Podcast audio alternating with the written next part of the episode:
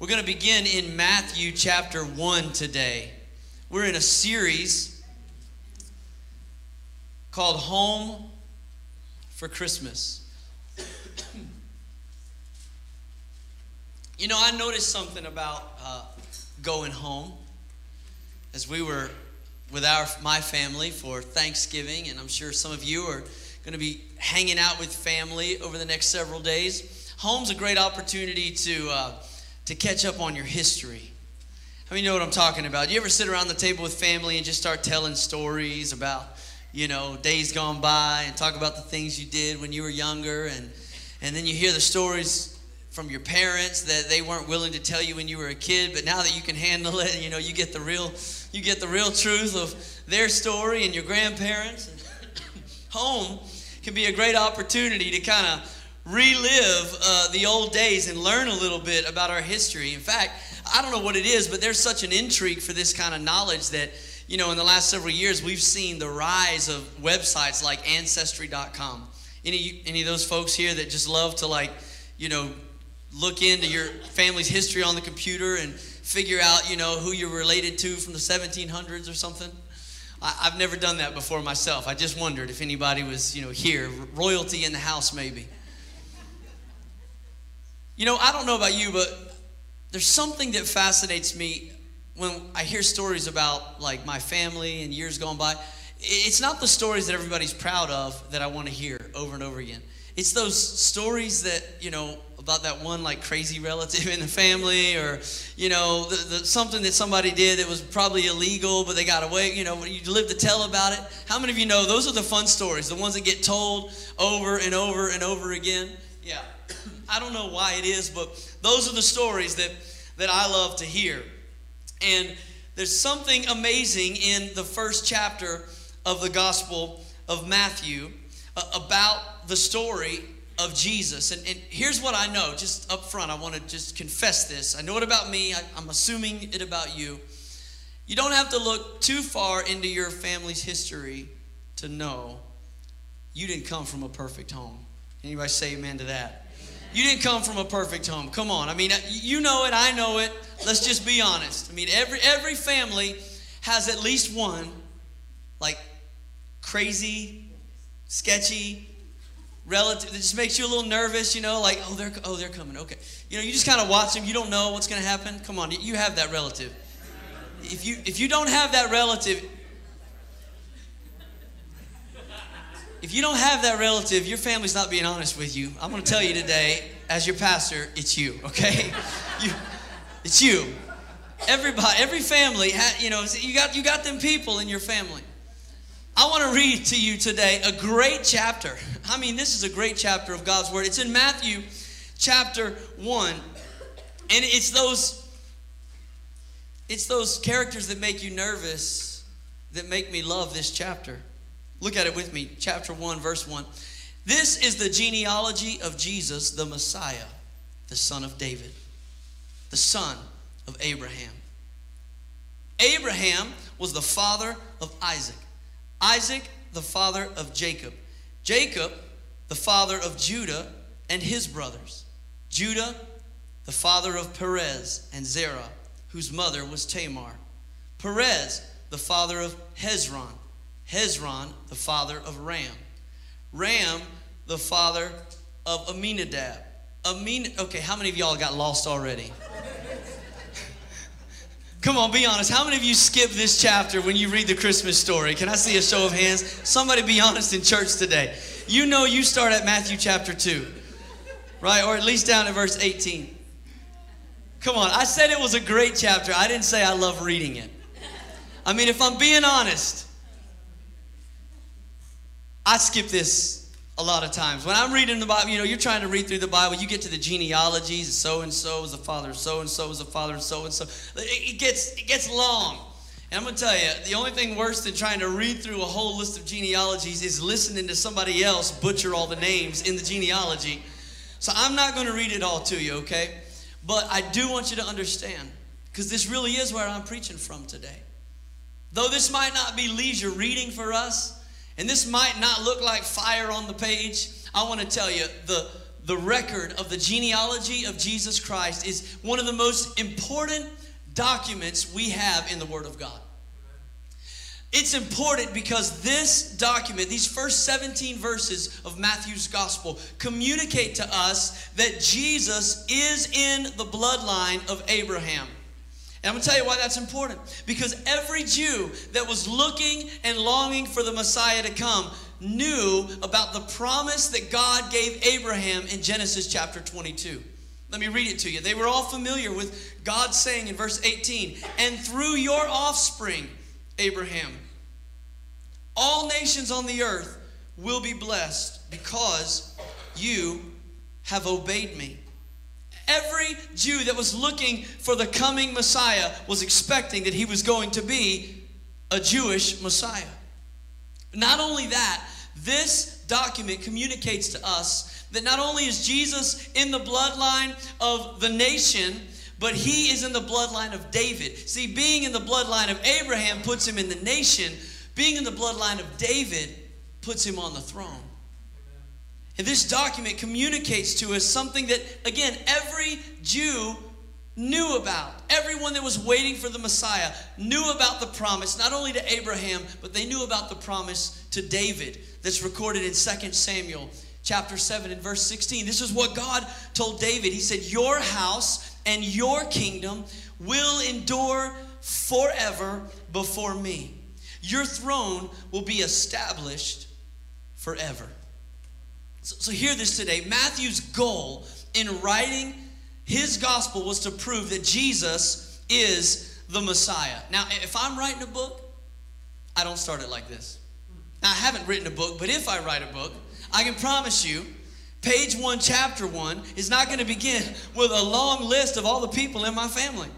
Nothing against them, but how many of you know that's not compelling literature? If you're writing the story, you wouldn't do it either. But I want you to know today, for Matthew and for this Jewish audience, this makes perfect sense. Because of their expectation of who the Messiah would be, of where he would come from. The more they read that this lineage goes through the line of David all the way back to Father Abraham, there was an expectation and a credibility about who Jesus is and whatever else Matthew might say to him on the following pages. I want to tell you today, without the genealogy, everything else that Jesus did would have had to have been dismissed by the people who were looking for the son of David and the son of Abraham to come. Now, as you look at this list, there's a lot of impressive names in it. I read a few of them right up top Abraham, Isaac, and Jacob. But I got to tell you, it's not the impressive people on the list that intrigue me. I don't, it's kind of like in my family, you know. I mean, I like hearing the stories about my wife's grandfather who was a bootlegger. Like, you know, maybe some of your grandparents knew her grandfather personally. I don't know. from here. I, I, liked hearing the stories, you know, my dad would tell about his uncles. They would send him into the bar on a Friday night to be the instigator, and then once everybody got riled up, the green boys would come in and clean house. Like, you know, those are the, the sketchy people, you know, the ones that you just don't quite know about. They're the ones to me that make the story interesting, and they especially grab my attention when you're talking about the family genealogy of the Savior of the world. So I want to I want to just make a statement here out of the gate, and I hope you'll get this through the course of this message. You don't have to have a perfect home. That's not what matters. What matters is that you are in the family of God. We're going to look at some people here. Now, naturally speaking, none of us could say that we're in the lineage of Jesus the way that these people are. None of us could say that, that biologically we're a part of Jesus' family. But the Bible says in Romans 11 that we who believe have been grafted in. That means we are a part, not because of birthright, but because of salvation. Because of what Jesus did, we're a part of this family. So, so Matthew begins this genealogy. He's a testimony about who Jesus is, the Messiah. But I want you to know he's not just the Messiah, the son of David the son of Abraham. There's a message in the genealogy that communicates that Jesus is the king of grace. He's the king of grace. And the reality of the stories that make it into this record prove it to be so. So we don't have time today to read all through them, and I wouldn't try to pronounce all these names for you anyway. But I do want to talk about a few of them. In fact, I, I want to tell you about four women, three kings, and two men who are in this record. They lead to one Savior. His name is Jesus Christ. And I want you to trace the lines of grace with me in his genealogy this morning. First, let me tell you about these four women. Now, just a little history here. It's strange and unusual that you would even find women in the genealogy. One reason is very natural, like we do in our culture. When a couple gets married, the woman takes the man's name. It's not the other way around. So, so the genealogy is going to be a list of men's names. But more than that, in, in this culture that Matthew's writing in, and in the culture that these people lived in, women were always subject to men. They had no legal standing. A woman was looked at as, as more property than person. And so, for a woman's name to be listed in a genealogical record is almost unheard of. And yet, we look at Matthew chapter 1, and there are four women who are listed here. I'm going to tell you their names it's Tamar, Rahab, Ruth, and Bathsheba. Four women before we ever get to Mary, the mother of Jesus, who are listed. Now, let me just tell you a little bit about these people in Jesus' family. Bathsheba all of these are Old Testament characters. Her story is told in 2 Samuel chapter 11. But she's mentioned here in verse 6 of Matthew 1. It says, And Jesse, the father of King David. Now, let me just stop right there because I've already kind of alluded to this, but let me just emphasize for a moment. King David is probably the most significant name in this genealogy. Everyone was looking for the next king who would overthrow uh, an evil empire. Jerusalem wanted to be reestablished. They wanted their own leader. They wanted a king of righteousness. They were looking for someone to fulfill the seat on the throne of David. So he's probably the most important character in the whole list. And yet, when Matthew writes this record, he doesn't talk about King David and his uh, conquest in battle. He doesn't talk about King David and the incredible psalms that, that he wrote, songs to the Lord. He doesn't emphasize the promise that God had given David that his throne would be established forever.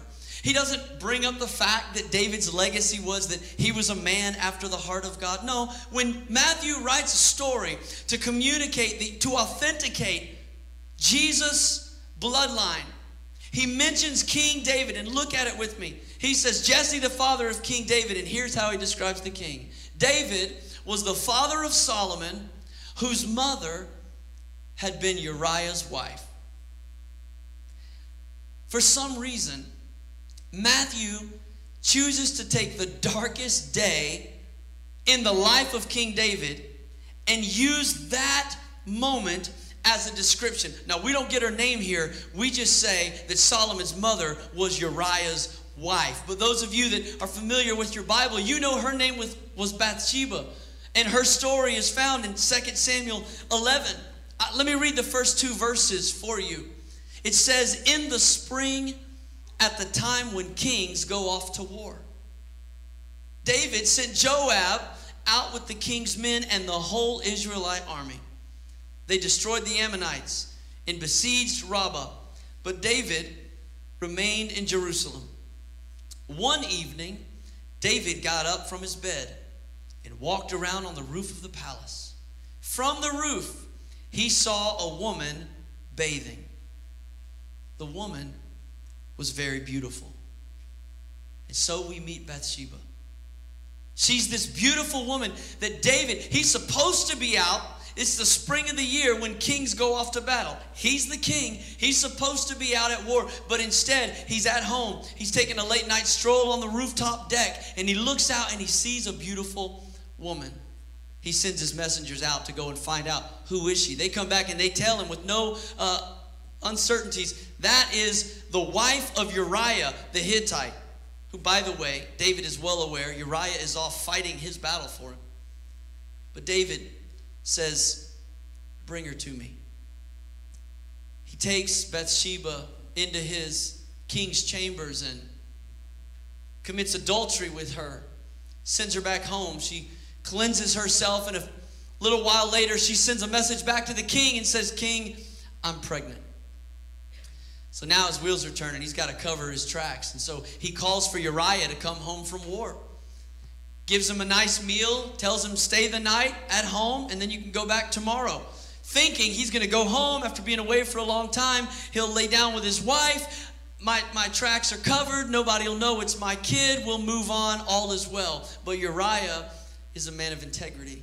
Instead of going home that night, he sleeps on the porch of the palace king realizes the next morning that Uriah never went home. He said, Why didn't you go home? Why didn't you enjoy a night with your wife? And he said, How could I go and enjoy the pleasures of my own home when the Lord's men are out fighting the battle?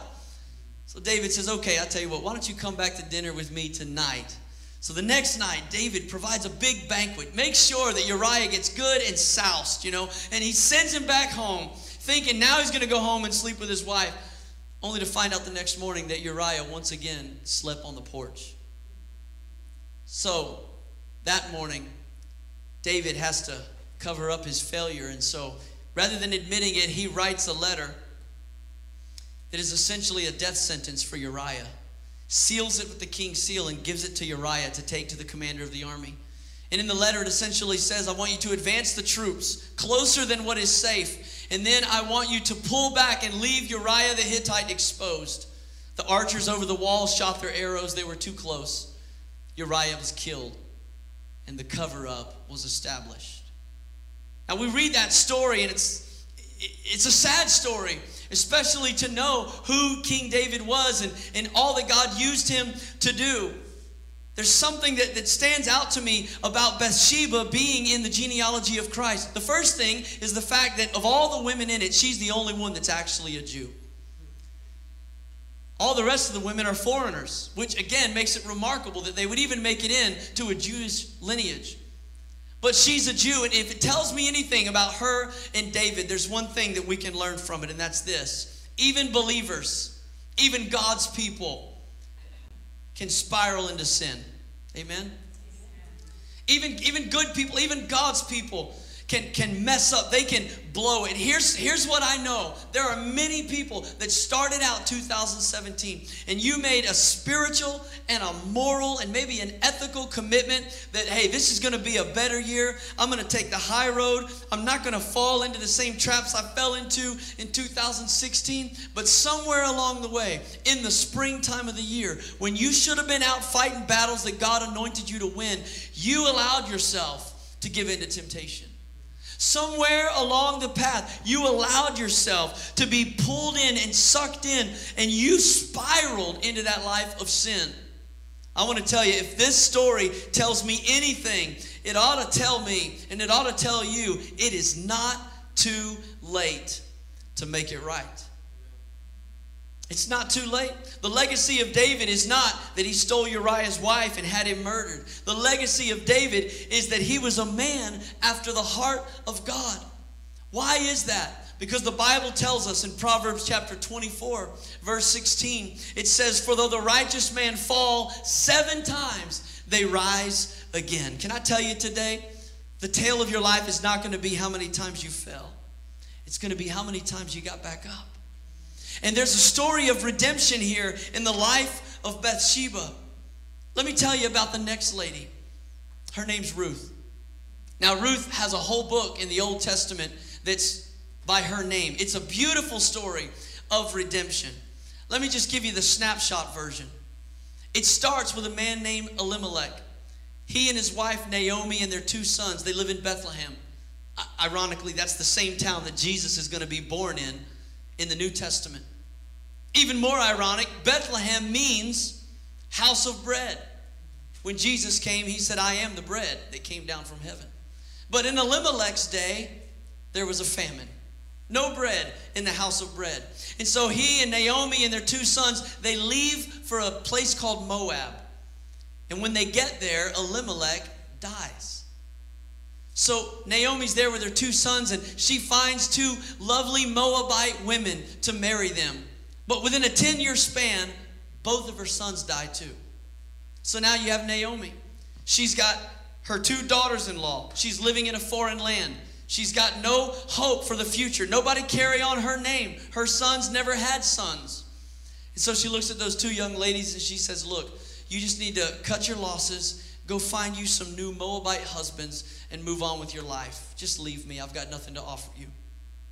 One of the daughters took her advice, the other one was named Ruth. Ruth makes a decision in that moment to do something that becomes the, the pivot point of the rest of her story.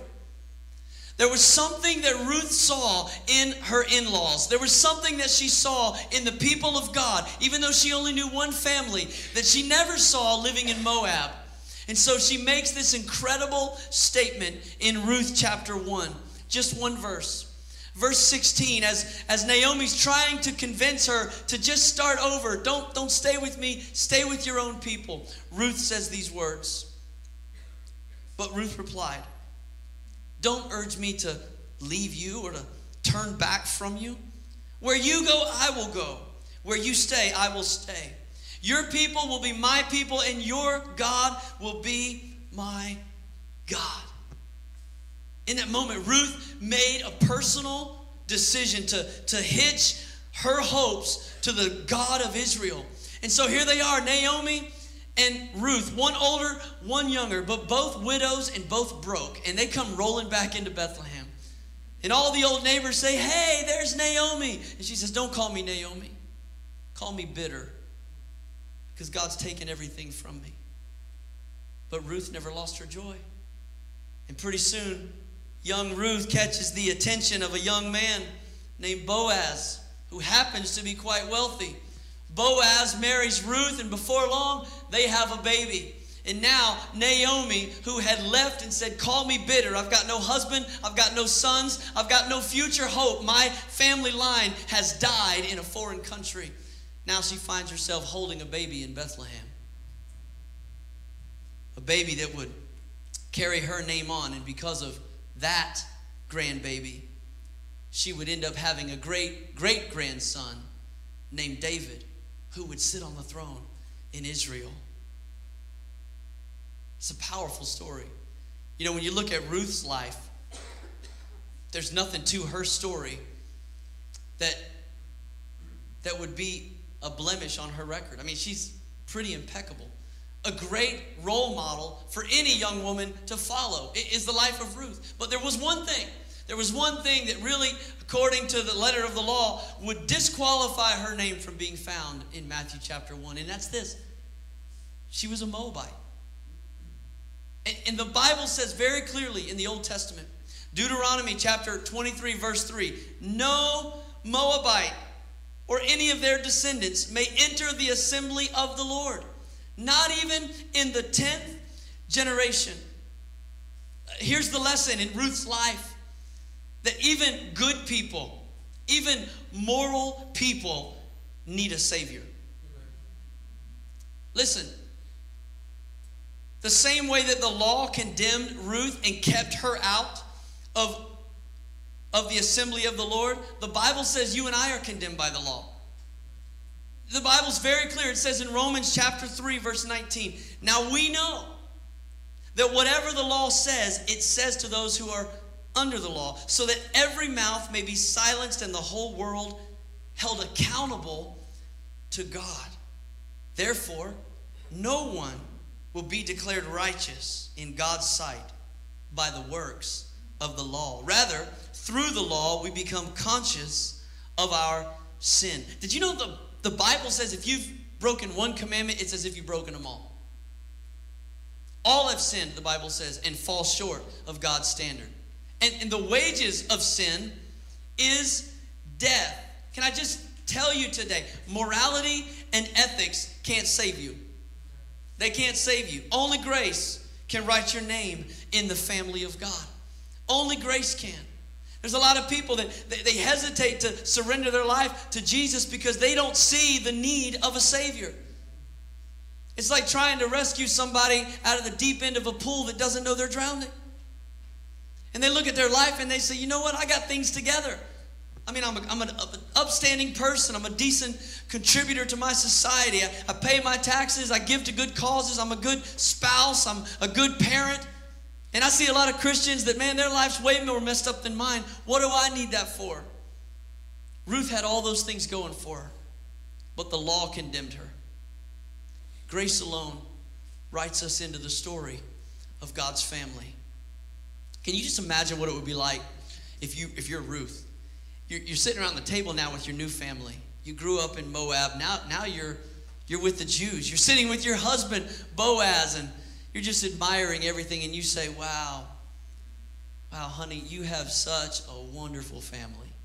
I mean, it, your family's so amazing." And then Boaz starts telling the stories, you know, that come out around the holidays. He says, "Yeah, yeah, hasn't always been that way though, you know." Did I ever tell you my mom used to be a prostitute? Like, stop the tape. What? Yeah, it's in there. It's in there. Look at it with me. In Matthew, we see the story. It says, Salmon, the father of Boaz, whose mother was Rahab.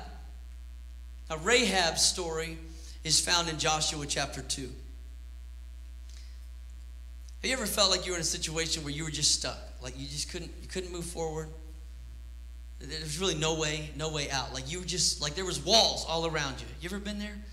I can't think of a character in the Bible that epitomizes that feeling, that reality more than Rahab. I mean, quite literally, she had walls all around her.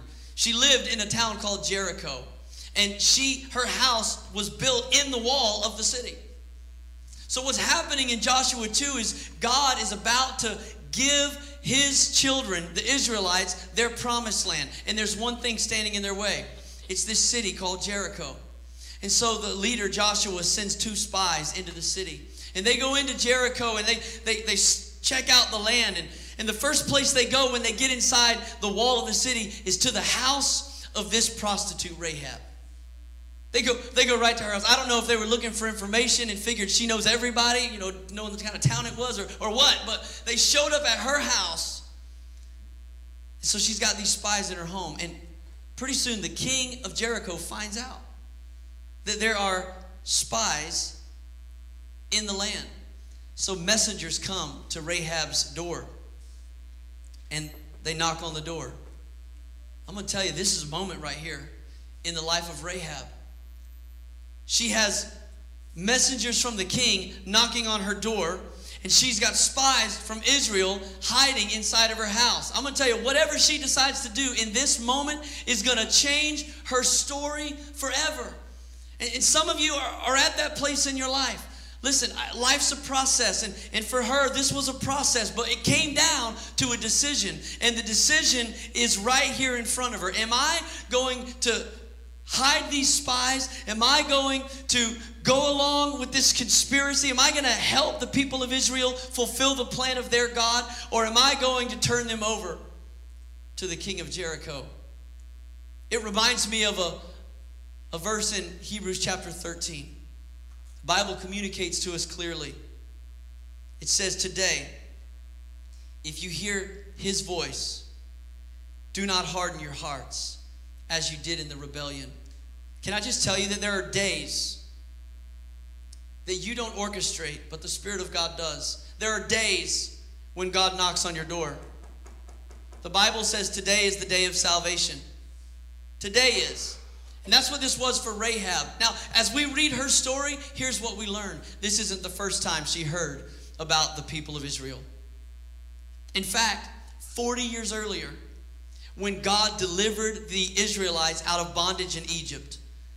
He parts the waters of the Red Sea. Over a million people walk across on dry ground. The Egyptian army comes charging after them, and when they get out to the middle of the Red Sea, God closes the water and drowns the entire army. How many of you know that's news that gets around? You know that superpower over there? Yeah, their whole army died yesterday. Yep, and the Bible tells us that the people of Jericho knew about it. And they knew that the Israelites were coming their way, and they were afraid. She had the fear of God in her around her table as they talked for some 40 years. No doubt Rahab had other times in her life where she wondered if what she was doing was enough, if, if there was some other way, if there was a better plan for her life, or if she was just going to stay stuck in a life of prostitution, stuck living surrounded by the walls of a city and a society that didn't serve the real God. Or maybe, maybe there was something more for her. And then, decision time. Decision time comes for Rahab. She goes to the door and she lies to the spies, or she lies to the guards. She says, I, I, I haven't seen the men, they're not here. She hides them and then she cuts a deal with them. She says, I, I rescued your life, now you rescue mine.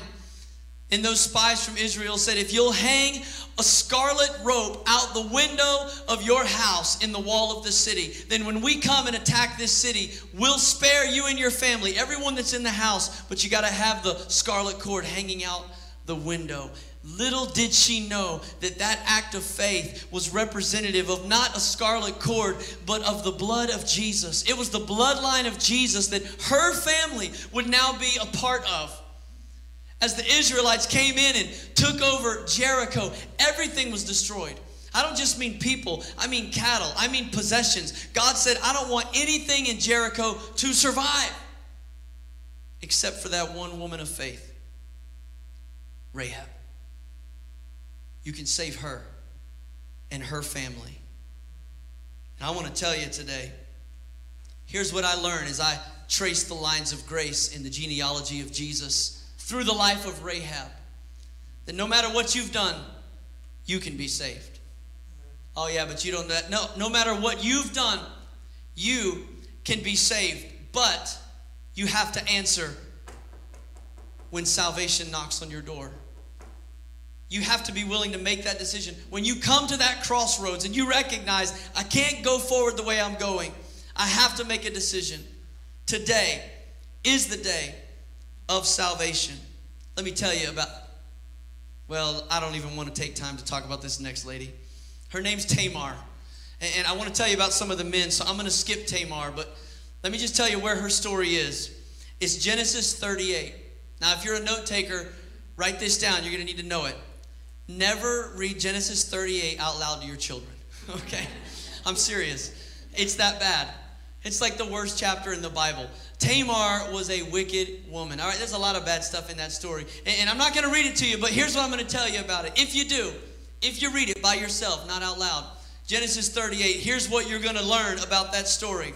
There's no sin that is so great that the grace of God is still not greater. There's no sin. The fact that someone like her could be in the lineage of Jesus is absolutely undescribable grace. Let me tell you about three kings quickly. Their names are Rehoboam, Manasseh, and Amon. The Bible says in Matthew 1, verse 7, it says, Solomon, the father of Rehoboam. now, he wasn't his birth father. In fact, Rehoboam's birth father was a man named Nebat, but, but Rehoboam was a, a close servant of Solomon's. Solomon was his mentor. He's the one that, that influenced him the most. And by the way, Solomon was the wisest man who ever lived besides Jesus. Incredible wisdom. And yet, we see something in the life of Rehoboam that is shameful. He's a he's a self-centered opportunist. This is a guy who when the opportunity comes for him to usurp himself into the story and to have more authority, he absolutely does the kingdom of God began to be divided in half. And when an opportunity came, Rehoboam took the 10 tribes of Israel from the other two, and he became the king of those tribes. And the first order of business for him was to begin to set up temples of worship of false gods in convenient places. You know why? Because he wanted to make sure that the people that he was now king of didn't have this inner compulsion to go back into worship in Jerusalem. So he just tried to make it convenient for them, setting up all kinds of temples and idols to false gods. In spite of the incredible wisdom that was available to him, he chose the wrong path. Let me tell you about another king that's listed in verse 10 of Matthew 1. It says, Hezekiah the father of Manasseh. Manasseh, the father of Amon, Amon, the father of Josiah. I, I want to tell you about Manasseh, but before I, I do, let me just give you a little insight into his dad, Hezekiah. Hezekiah was an incredible king.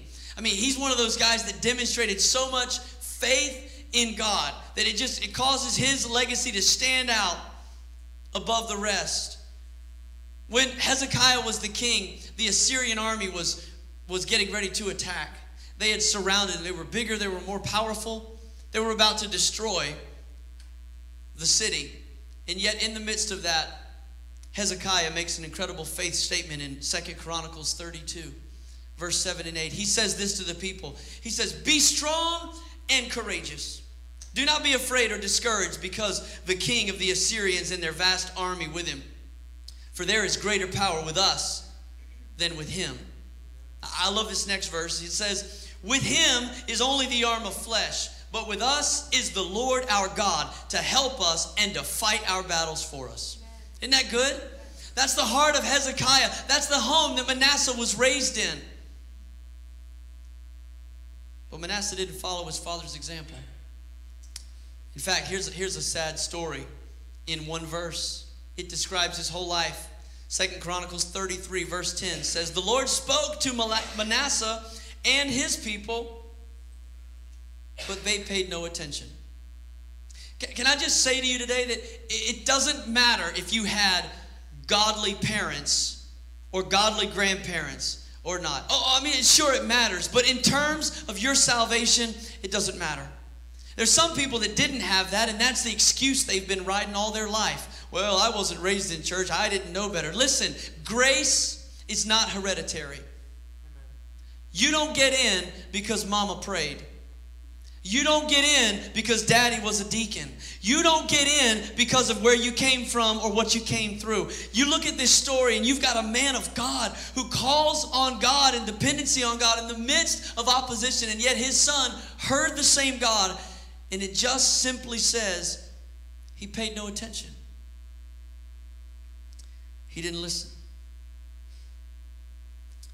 Like every one of us, Manasseh had to have his own experience with God. His daddies wouldn't do. The good thing about him is he actually did have an experience with God. And like some of us, it only came after a hard lesson at the school of hard knocks. The Bible says because he was so wicked, the Syrians came in while Manasseh was king, and they took him personally from his throne, and they shackled his wrists with bronze shackles, and they led him out of the city by a hook in his nose. And the Bible says, at that moment in the story. Second Chronicles 33 12. In his distress, he sought the favor of the Lord, his God, and he humbled himself greatly before the God of his ancestors. Now, the good news is, Manasseh finally got it right. But can I just challenge you today? Can I appeal to you? Don't wait till it gets that bad. I mean, come on. When you're shackled by the enemy and being drug out of town with a hook in your nose, you have waited too long. Use wisdom and hear the voice of the Lord. Pay attention if you hear his voice. Don't ignore his voice. But Manasseh finally got it right. And so, an even sadder story is that his son could grow up at his table and hear the stories about his family. How God had spared his grandfather Hezekiah. How God had rescued his dad, Manasseh, from the enemy who had taken him captive. And, and yet, Amon grows up in this environment, and the Bible says this just, just two verses that describe his life for us Second Chronicles 33, verse 23 and 24. But unlike his father, Manasseh, he did not humble himself before the Lord. Amon increased his guilt.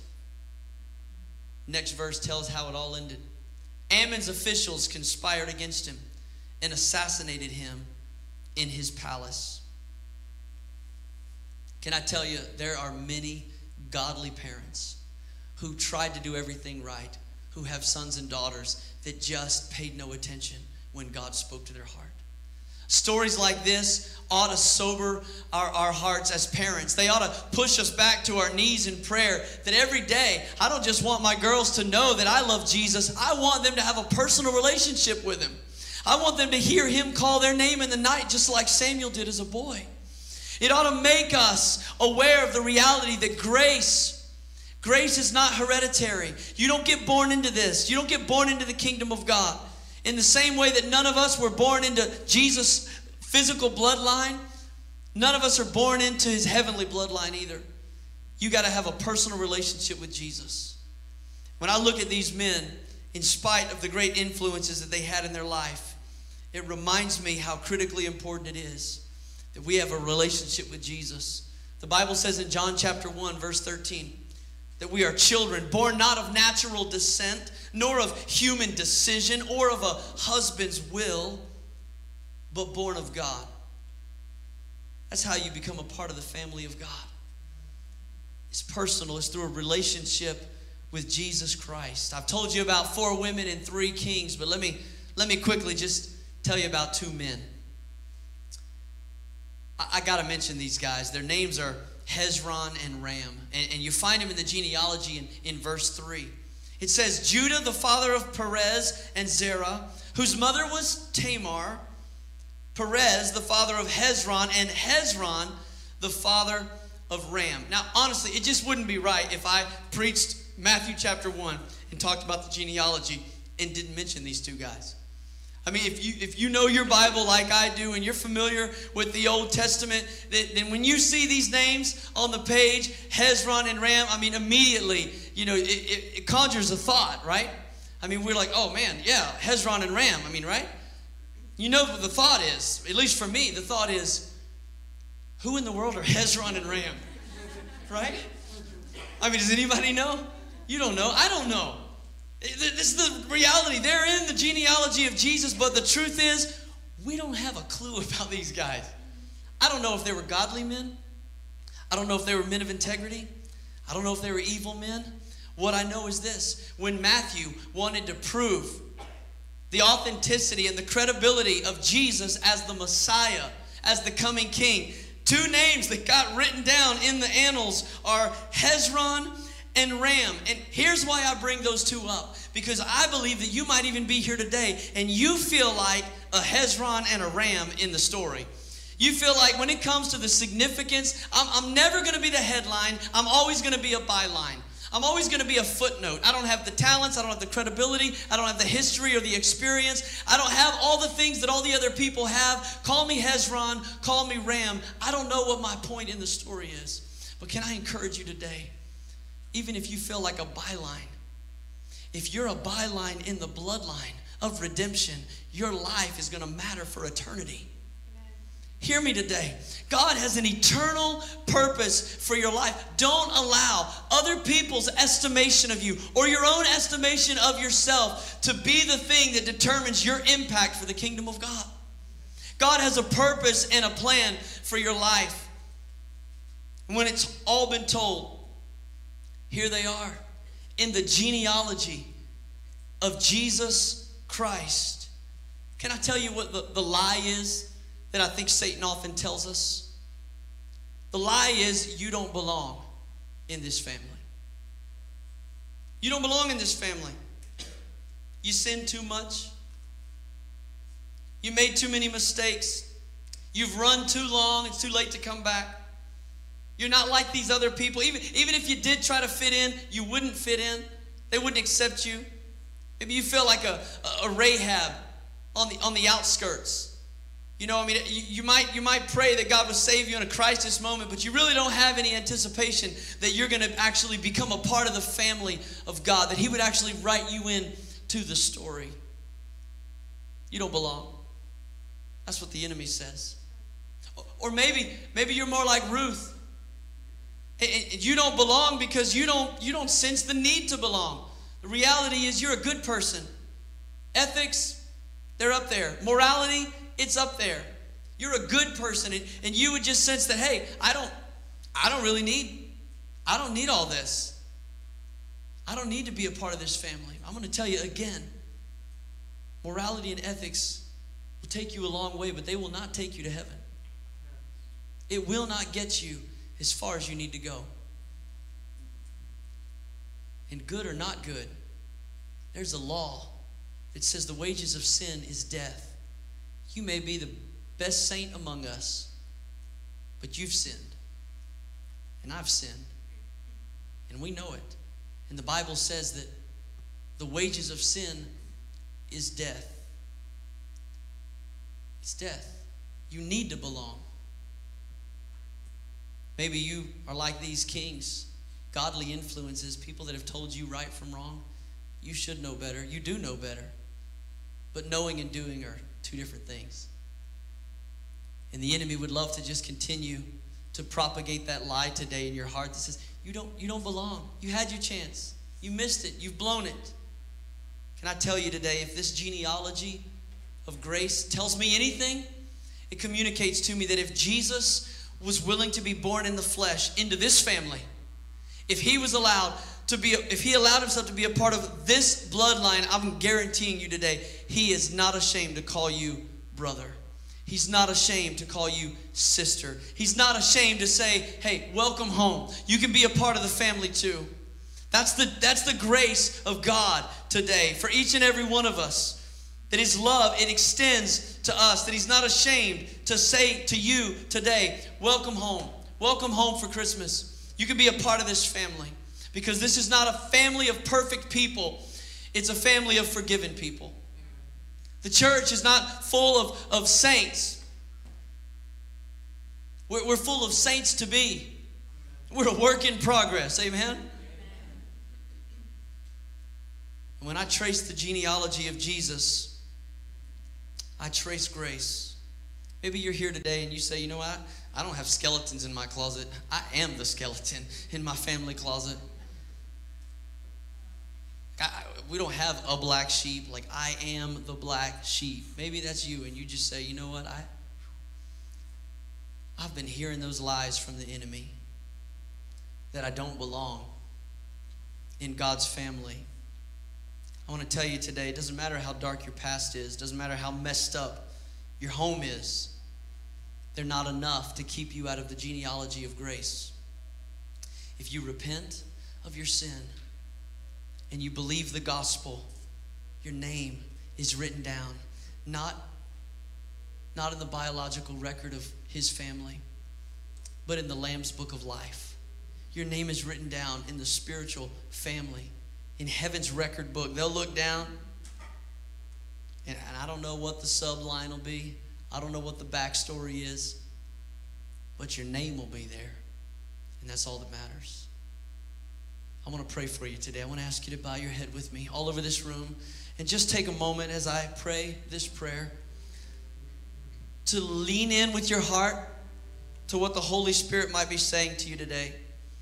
As I've covered a multitude of people's stories, perhaps I've said some things that ring true with your own.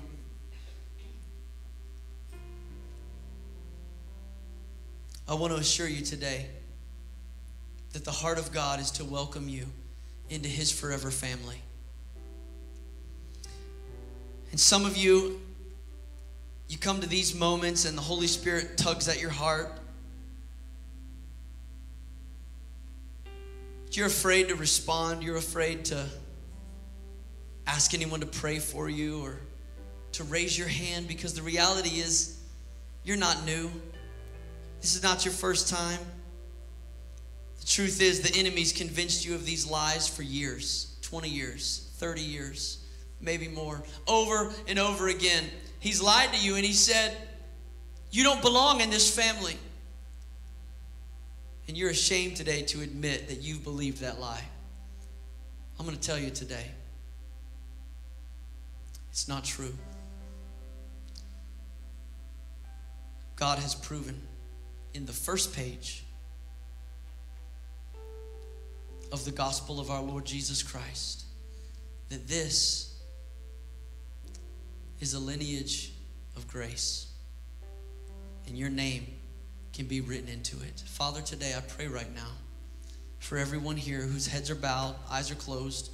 God, those that know you and have walked with you for years and have struggled with their place in the family of God. And for those, God, that maybe don't know you, they don't have a relationship with you, and maybe, truth be told, they wouldn't even know where to begin. But yet today, just like Rahab did, they sense you're knocking at the door. And there's enough self awareness to realize that I'm at a crossroads. And today, God, today, by your Spirit, you're calling them to hitch their hopes on the God of Israel, on Jesus the Messiah. Father, I pray today for those individuals who you're speaking to right now. God, confirm your word, confirm your love. Lord, penetrate their hearts right now as only you can do by your Holy Spirit. Call them home. Call them back to the family that you intended for them.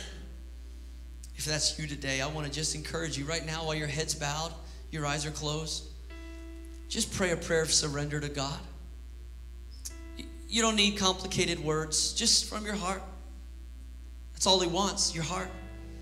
Right now, just in your own words. God, I, God, I'm willing to trust you. Lord, I trust what you say about me. You love me, you're for me. You want to call me home. God, I believe that, and I receive it today in the name of Jesus. I receive it today. And I believe, just like for Ruth, just like for Rahab, God, I believe my life is going to be forever changed because of a moment. This moment, today, I choose. I choose your word about me, God. It's greater than my past, it's greater than my family. I choose you, Jesus.